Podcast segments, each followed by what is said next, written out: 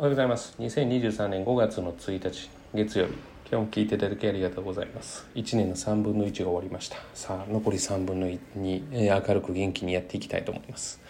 さあ、あの、まあ、これは、何でしょう、ためになる話というよりも、感覚と、えーまあ、数字というか理論っていうことで、まあ、これも話したことがあるような記憶はあるんですけれども、どっちが大事なんですかっていうふうに言われたら、どっちを大事にしてるのかって私自身がですよ。どっちを大事にしてるのかって言ったら同じぐらい大事にしてます。だから、えーこっちが強くてこっちが弱いとかはなくて、で、えーまあ簡単に言うとその数字ってすごくあの信憑性があって、えー客観的なものではあるんですけれども、まあ数字だけで全ての物事がうまくいくわけではなくて、で、こちらに頼りすぎると、えーっと、その大事な、その、なんて言ったらいいんですかね。まあ、いけるだろういけないだろうというパッと見た感じの今までの経験を元にしたものが生きずに、まあ、失敗することもあるわけなんですよね。うまくいかないこと、まあ、数字上はいけますよっていうことは言うんですけどもでもそれをちょっとそうですね。最近、まあ、私の中では使いすぎてたかな。数字の方に比重がすごく高まってたかなっていうのを思うので、まあ、ここはちょっと整理をしないといけないなと思ってます。というのは、えー数字だけで判断するんだったらプロじゃなくてもいいんですよね。素人でいいわけですよ。だからまああのなんて言ったらいいんですかね。私はちょっと、まあ、野球で推しのチームがあって、まあ、ダントツの今最下位を走っていてもうあの見ないでおこうというふうに思っているんですけれども、まあ、そういうことから言うと起用する例えば監督であるとか、まあ、選手は一生懸命自分の力を出すと、まあ、当然出せない時もあって自分の成績はやっぱり自分の、えー責任のもとにやると。でチームが勝つか勝たないかっていうのは監督の起用であったり、まあ、そういうことが大事だっていうふうには思うわけですよね。でまあファンからすると、まあ、例えばこの選手使えとか別に何のスポーツでもいいんですよ、まあ、できれば監督がいるっていうことなのでその集団のスポーツがいいかなと思うんですけれども、まあ、この選手使えとか、まあ、ファンはま言いたい放題するわけですよね。で、えーっとやっぱりその起用した形が、えーことごとく当たる人とことごとく当たらない人がいるわけです。でこのことごとく当たる人っていうのは、えー勝負感が優れているし、えー感覚値が高いとファンからするとなんでこいつを使うんだと最近例えば活躍してないじゃないかって思っても例えば普段目にしているのはコーチであったり監督であったりするわけでその目にしたことであこいついけるなというふうに思って起用してるわけですね。いろんな意図を考えて。で、えー起用したら当たる当たらない。でまあなんて言ったんですかね、まあ、弱いというか勝てない監督っていうのはその感覚がやっぱり、まあ、勝負感ですかね、まあ、そのあたりが、えー、とうまくいってないっていうことだと思うんですね。でこれどうなのってこの業界に置き換えた時に当然これ勝負感って大事でこの子の今まで今までというよりもこの子の素質とか今の感じとか。で、まあ、成績は出てないけれども、まあ、例えばここの志望がいけるだろうとか、まあ、正直その兵庫県は内心が比重が高いのでなかなかですねその勝負するのが難しいところもあるんですけれども、まあ、逆に失敗することもあったりとか、まあ、ギリギリラインでうまくいったりとかいかなかったりとか、まあ、そういったことがあるわけですよね。だからあの、まあ、当然数字は大事でそれもあの客観性としては、まあ、必要とはしているんですが、まあ、そこにこう偏りすぎると、まあ、誰でもできるやんっていうことになるわけですよね。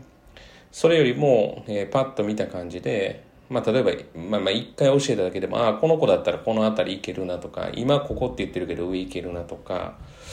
まあ、ここれってやっぱり醍醐味だし私の存在意義があるのかな我々の存在意義があるのかなって思うのでだからこそ実は入試の結果っていうのは、えーすごく大事で、まあ、これ例えば一人でも志望校にうまくいかなかったらもう完全に失敗なわけですよね。まあだからさっきの、あの、ぷなんですかね、あの、チームのスポーツであれば、もう負けなわけですよね。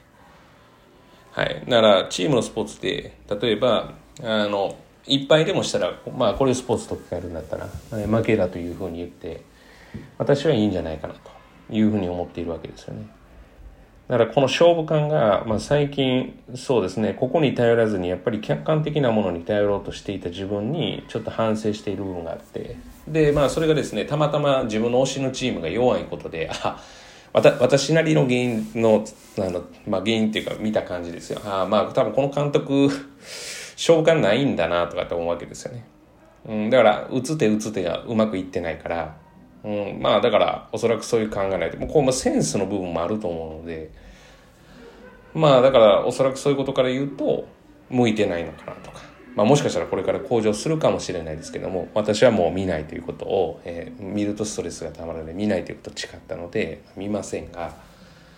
だからまああのそういったやっぱりちゃんと子供たちを見る。で様子を見る。様子を見るっていうのは来てるだけなんですけれども来てない時も全部想像して自分の中で物語を作ってやってるんで。でそういった時のやっぱ感覚的なものっていうのはあのこれからも大事にしていきたいと。おっとその感覚的なもので頼るのは難しいなと、まあ、当然その客観的なものはあるんですけれども。うんまあでもこれでうまくいかん。だからどんだけこれを話をしてても例えば入試の結果でうまくいかなかったらもうそれはもうアウトなんです。はい。これアウトなんです一人でもです。一つでもです。なぜならば一人一つというのが、えー、その子にとっては、えー、初めてで一回限りのことだから。はい、そのぐらいだから重く受け止めるというよりも、まあ、そういうもんです。だから、えー、うまくいかなかったのにまあまあ大体こんな感じで言ってるからいいやなんていうのは、えー、私からしては思えないと、まあ、定期テストに関してはちょっと別物かなというふうには思っているんですが、まあ、入試に関しては絶対ですねできれば志望校を下げずにうまくいくことまあ、これをやっぱり念頭に置いてやっていきたいなというふうには思っています。まあ、勝負感ですね。まあ、これについては、ね、本当に大事だなと思うので、まあ、推しのチームがですね、ダントツ最下位で、まあ、途中で監督変わるのかなと思ってるんですけど、やっぱこう持った人って少ないんだろうなっていう。でも勝負感が鋭い人って私はよく見てる人だというふうに勝手に思ってるので、まあ、どの仕事でも一緒じゃないのかなと思います。あいつなんかたまたますごいいいところにいたよな。だから仕事すごいよなとか。でも普段から多分見てるからだと私は思っています。見ててやってるからだと思います。ということで、えー、っと、まあそういうことも大事にしていきたいなと思います。以上で終了です。今日も聞いていただきありがとうございました。今日一日が皆様にとっていい一日となることを願いまして、また次回お会いしましょう。では。